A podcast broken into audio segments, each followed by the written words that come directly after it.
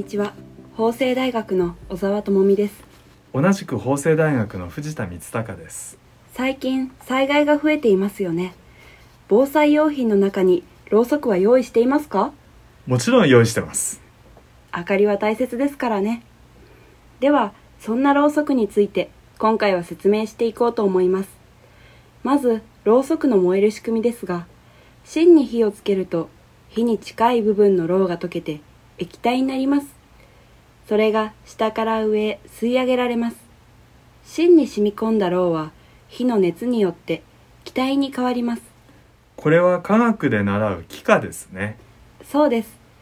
その気体になったろうが燃えているのです。でも芯に火をつけなくてもろうそく自体に火を近づけても燃えるんじゃないですか？実際にやってみましょう。ここにろうそくがあります。火をろうそくの根元に近づけてみましょう。あ、やっぱり溶けるだけで火はつかないんですね。なぜ気体でないとろうそくは燃えないんでしょう？それは固体、液体、気体の中で一番気体が酸素と触れやすくなるからです。燃焼とは酸素によって物が急激に酸化された時に放出される光や熱のことで酸素が大量に必要なのです。ということはろうそくの炎は酸素と完全に結びついてるんですね。それは少し違います。ろうそくの炎にはオレンジ色の部分がありますよね。実はその正体は炭素なんです。燃焼の際、酸素が十分にあると炭素が酸化されて二酸化炭素になります。この時に酸素と結合できずに余った炭素が熱せられてオレンジ色に輝いているのです。これを不完全燃焼と言い、この残った炭素がすすになります。一方で炭素と酸素が完全に結合している部分もあります。オレンジ色の炎の外側に青白い炎があり、オレンジ色の光が強すぎて見えづらくなっています。オレンジ色の炎の内側って少し暗いんですね。ここではろうそくが液体から気体に変化しており、そこに熱が使われるため温度が低く炭素が輝けないので暗いのです。ここで問題です。オレンジの炎と青い炎ではどちらの方が温度が高いと思いますか？どっちですかね。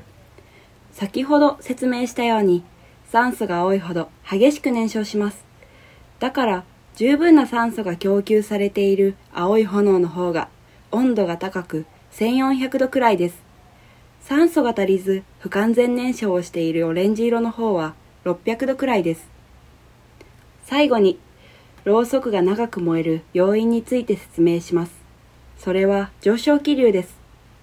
温められた空気は軽いので上昇し、薄くなった空気を補うために周りの空気が吹き込んできます。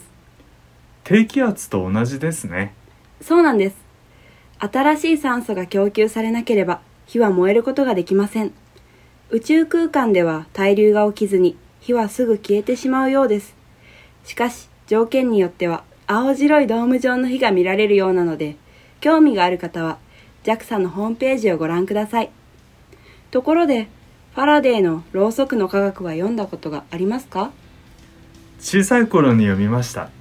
もしかしたら初めて読んだ科学書かもしれません。あ、そうなんですね。苦学生だったファラデーがクリスマスに子どもたちの前でろうそくの実験をプレゼントして、その様子を本にしました。とても素敵ですね。